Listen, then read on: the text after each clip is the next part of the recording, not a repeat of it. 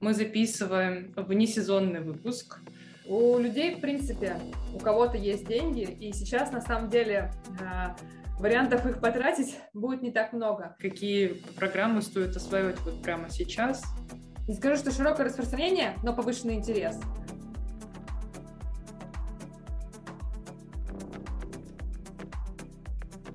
Всем привет! Это снова Арх подкаст. Выпуск записывается не случайно. Выпуск я посвящаю прогнозу на ближайшее будущее в сфере урбанистики, архитектуры и дизайна. Сегодня мы будем заглядывать в будущее вместе с нашей гостьей Юлией Родиковой, урбанистом, блогером, э, аналитиком. У Юлии есть свой телеграм-канал, который называется Urban Sheet. Ссылка будет в описании. И ведет также свои образовательные курсы. Юлия, привет. Да, привет. Рада сегодня присутствовать здесь и записывать с тобой такой интересный формат, как прогноз. Да, вот мы сегодня попытаемся быть такими визионерами и посмотреть немножко в будущее, предположить, то есть сделать какие-то предположения, как оно будет на самом деле, мы не знаем, но заглядывать всегда можно. Я хочу сразу же оговориться, что мы с тобой, Юли, профессионалы, и не освещаем, не выражаем никакую из политических точек зрения. Мы просто наблюдаем, анализируем сложившуюся ситуацию и делаем какие-то свои прогнозы, выводы. Этот выпуск носит исключительно познавательный характер. И мы опираемся на те данные, которые у нас есть на сегодняшний день, сегодня 11 марта 2022 года. Когда все вводные были сказаны, давайте мы перейдем уже к самому прогнозу.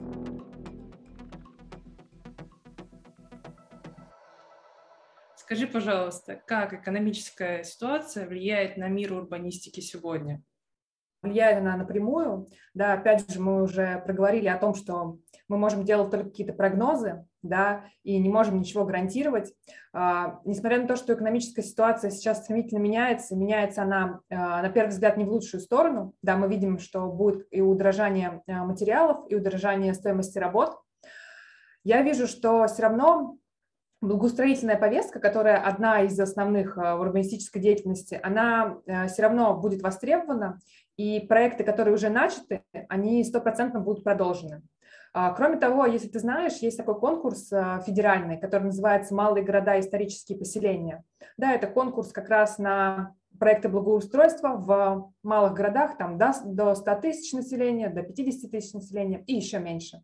И эта программа она будет в этом году проведена этот конкурс и в следующем году. То есть я не думаю, что те программы, которые уже заявлены, и те бюджеты, которые уже выделены на эти все работы, они каким-то образом будут изменены. То есть это все продолжится. Если говорить про долгосрочную перспективу, а, я думаю, что, конечно, финансирование вообще урбанистической темы, оно претерпит изменения и, возможно, будет уменьшено.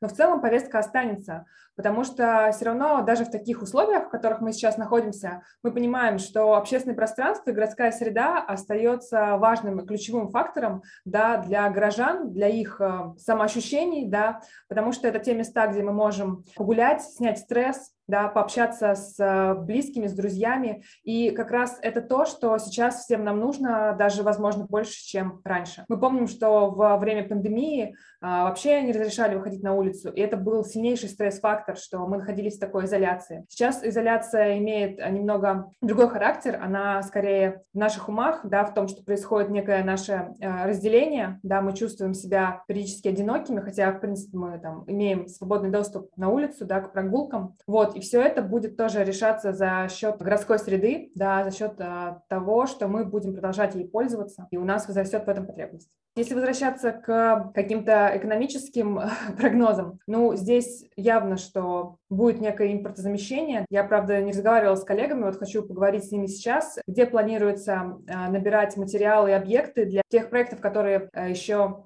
допустим, не были реализованы, но в которых были заложены какие-то материалы, либо там, малые архитектурные формы, э, которые производятся не в России. Да? Вот как они будут решать эту проблему. Но здесь я хочу заметить, что если есть какая-то проблема, всегда будет для нее найдено какое-то решение. Здесь это однозначно, что да, будут какие-то новые вызовы, но они будут с течением времени каким-то образом решаться, и урбанисты, да, архитекторы, проектировщики обязательно будут находить какие-то решения, может быть, даже более экономически выгодные и более успешные. Слушай, у тебя получился в целом такой оптимистичный прогноз, что не может не радовать.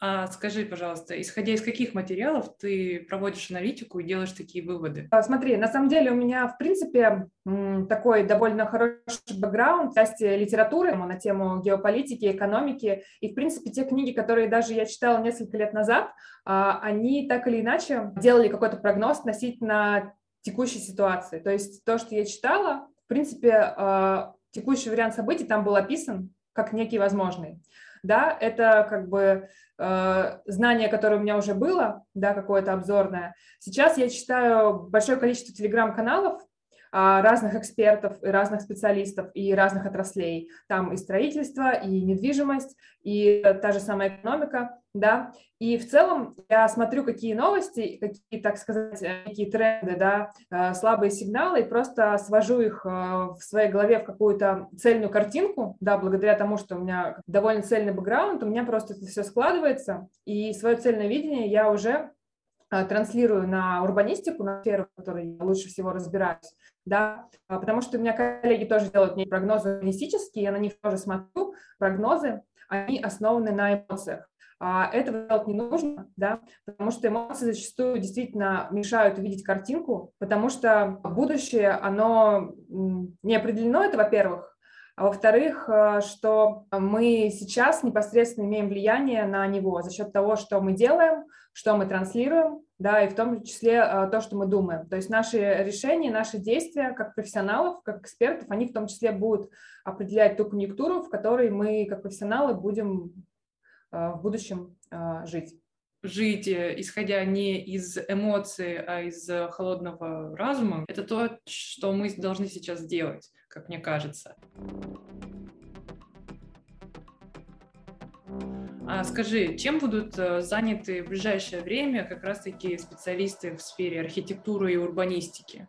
части, конечно, переквалифицироваться и пойти в управленческую сферу, потому что вообще урбанистика и территориальное развитие – это довольно широкая сфера, потому что развитие территорий – это вопрос гораздо шире, чем развитие только городских территорий. Мы знаем, что есть природные территории, да, особо охраняемые природные территории. Это большая программа, которую вот уже несколько лет тоже реализуют. А, это федеральная такая повестка. Есть сельскохозяйственные территории, да, которым тоже нужно э, в связи, опять же, с возникшими вопросами некое развитие. А, я думаю, что большинству урбанистов, кто работал, допустим, в коммерческих компаниях, нужно будет обратить свой взор на а, государственные компании и подведомственные организации. То есть городу, особенно в кризисной ситуации, сейчас будут требоваться управленцы а, для всех структурных подразделений. Это и архитектура, и ЖКХ, и дорожное хозяйство. Стоит обратить внимание на туристическую отрасль. Она сейчас, ну, внутренний туризм будет развиваться, и туда тоже нужно нужно, нужны будут молодые классные специалисты,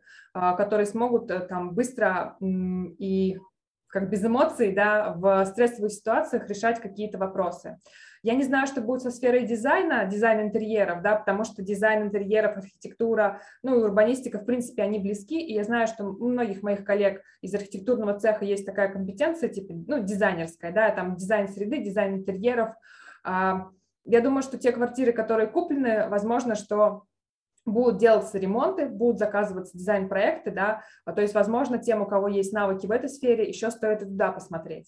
Да, ну то есть я думаю, что в будущем точно будет развиваться, ну, точнее не развиваться, сохраняться в стабильном состоянии э, госсфера, там много вакансий, и если у вас, допустим, архитектурный профиль или урбанистический профиль, но вы испытываете какие-то сложности в поиске работы, э, нужно сесть и подумать, что бы вы еще могли делать на стыке своей специальности, на стыке того, э, что будет востребовано. Да, это можно определить, изучив вакансии, потому что время непростое, да, нужно смотреть в разные сферы. А, плюс сейчас будет развитие IT, есть целое направление а, в России, правда, пока мало развито, это Urban Tech, это проекты на стыке урбанистики и IT. Это отдельное направление а, разных приложений, ну там и мониторинг, да, и какие-то возможно, услуги и сервисы. Можно посмотреть туда, там тоже востребованный менеджмент, проектов, да, и управление продуктом.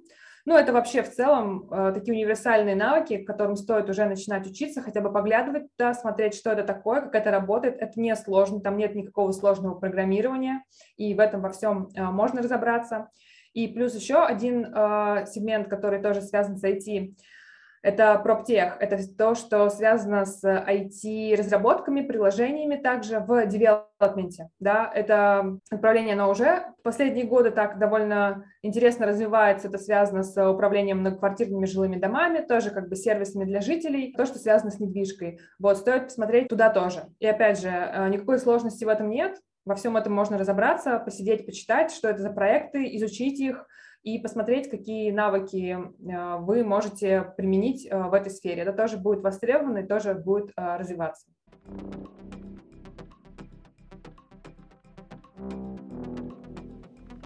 Вот мы с тобой перешли достаточно плавно в рынок труда. Я хотела посмотреть немножко с перспективой на 2021 год, который был назван годом Великой отставки.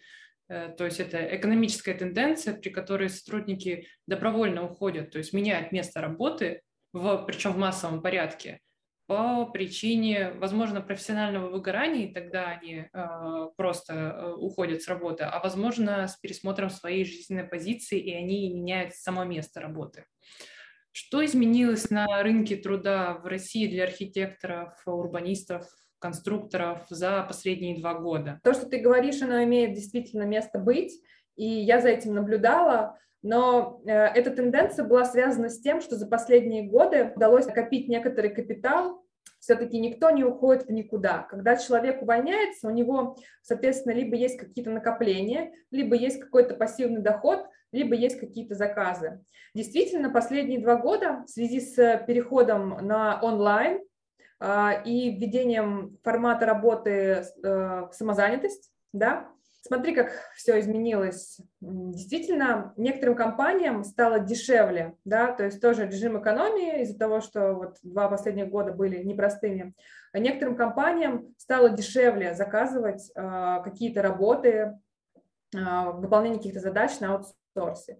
И, соответственно, там произошло такое равновешивание спроса и предложения, да, что многие люди действительно выгорели, ушли, но при этом а, появился некий рынок заказов, да, то есть многие уходили из найма и, возможно, продолжали и продолжают работать с компаниями, mm-hmm. в которых они работали, но на аутсорсе. Им это выгоднее, потому что там есть некая договоренность, возможно, там о меньших временных затратах для сотрудника, а для компании это тоже выгодно, они э, экономят, допустим, на налогах.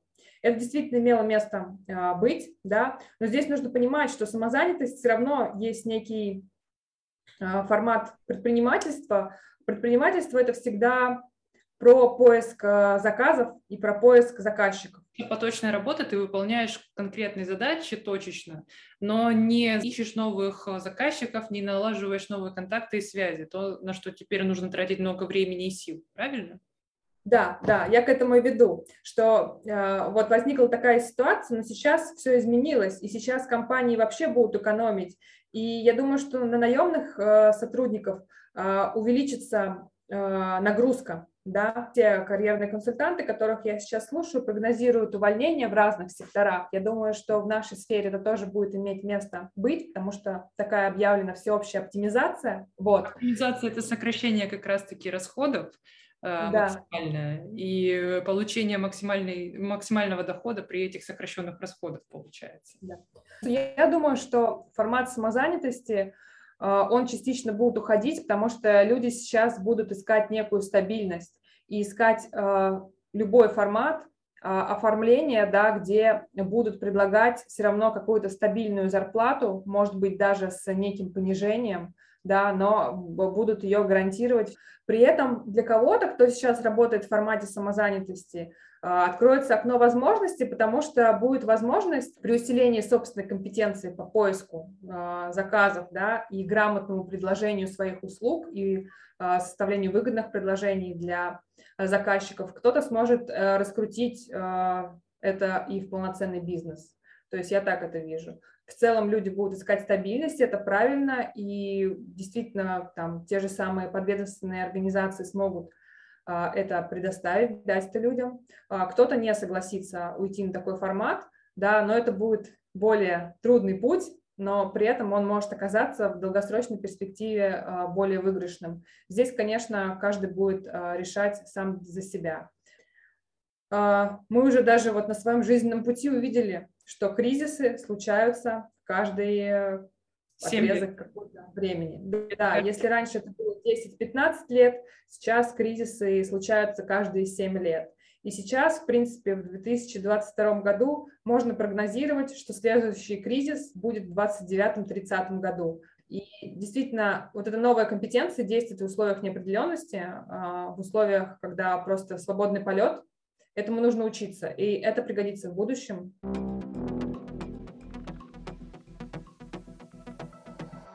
Юля, а как обстоят дела на рынке недвижимости сейчас?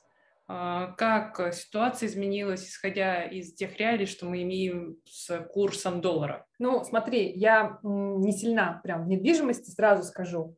А, но из того, что я опять же читала у коллег, то цена недвижимости относительно доллара, она только упала. В рублях, соответственно, она выросла. Рынок ипотеки сейчас заморожен из-за высокой ключевой ставки ЦБ. Что с этим будет, непонятно. Возможно, будут какие-то э, программы субсидирования для застройщиков, чтобы поддерживать стройку, потому что, как известно, стройка – это двигатель экономики. Я точно знаю, что будут поддержаны программы и те проекты, где стройка уже началась. В общем, все, что э, начато, оно будет достроено. Если нужно, э, будут выделены дополнительные деньги, дополнительные льготы и субсидии чтобы застройщики смогли это сделать. А, что будет с рынком в дальнейшем?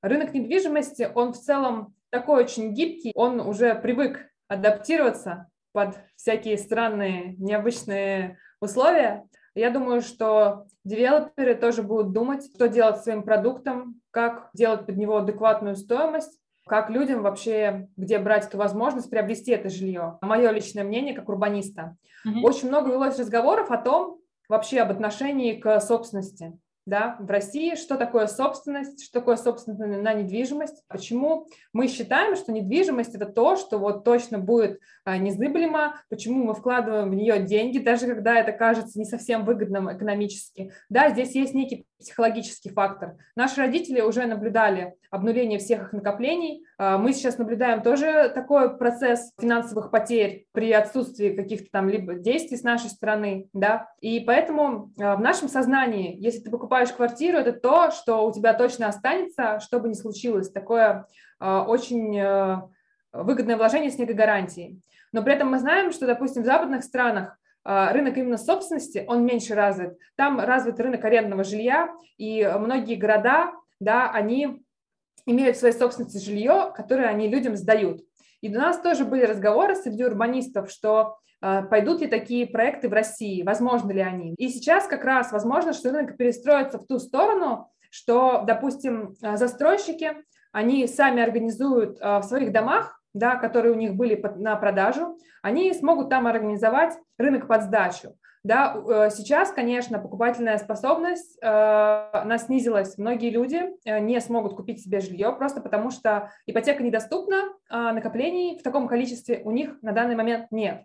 И это возможность развернуть как раз рынок недвижки в какую-то другую сторону, да, сделать, как все хотели, белый рынок арендного жилья, да, с высоким качеством услуг, и, в принципе, застройщики сейчас могут пойти в эту сторону, да, просто переориентировав свои проекты под аренду. Это один из возможных вариантов, да, который я тоже сейчас а, вижу. Но посмотрим, все меняется очень стремительно. Если сейчас а, будут объявлены новые федеральные программы по субсидированию, допустим, для застройщиков, да, опять а, какие-то выгодные экономические решения а, возможно, стройка продолжится, да, а, на каких а, условиях люди смогут уже покупать, мы посмотрим. Юля, спасибо тебе большое за твою аналитику, твои знания и наблюдения. У нас действительно получился такой обширный прогноз на ближайшее время. Насколько он точен, пока неизвестно, и когда будет известно, ну, время покажет. Спасибо тебе большое, что была гостем нашего внесезонного выпуска Арх-подкаста. Хочется еще раз сказать, что наш выпуск носит исключительно познавательный характер, и посвящен он профессионалам в мире урбанистики, архитектуры и всем неравнодушным к ним. Оставляйте ваши комментарии, а все ссылки на проекты Юлии будут внизу в описании. Юлия, спасибо тебе еще раз. Да, тебе спасибо за приглашение и за такую интересную тему для разговора.